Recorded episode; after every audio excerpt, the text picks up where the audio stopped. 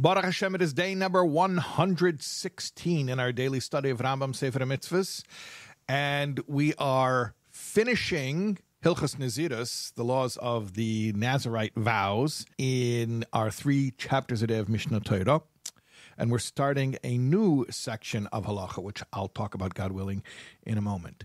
But first, let's do our mitzvahs that correspond to the laws of the Nazarite vows. Uh, positive commandment 93 is the procedure, positive commandment, it's a do. How do you do the procedure for the conclusion of the Nazarite term? when he successfully, or she successfully completes his or her term. We said, I think I mentioned that the minimum term of a Nazarite vow is 30 days, could be longer. But when it is successfully completed, then there's a procedure outlined in the Torah which includes shaving his head. See, it's interesting. The whole term of the Nazarite vow, the Nazir, is not allowed to shave so much as one hair on his or her head. But at the end, the Nazir shaves all of all of his or her uh, head and brings special korbanos. That means sacrificial offerings in the holy temple in Jerusalem. Okay. Um, now we're beginning a new set of halacha called Hilchas Arochim Vecharamim and that is about it's a very interesting term um, evaluations but that doesn't really make sense to anybody who doesn't know what this mitzvah already is um, it's a type of a pledge and that's why it's part of Sefer Hafla'ah.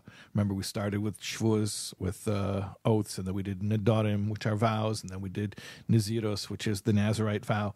So, Arochim, or sometimes people call it Erchin, is a type of a pledge of tzedakah that one is making to the Beis Hamikdash. So one is vowing to make a certain monetary donation to the Holy Temple, but the way that it's phrased, and this is something we don't necessarily relate to nowadays, uh, the way the person phrases the vow or the pledge is, I pledge the value of so and so.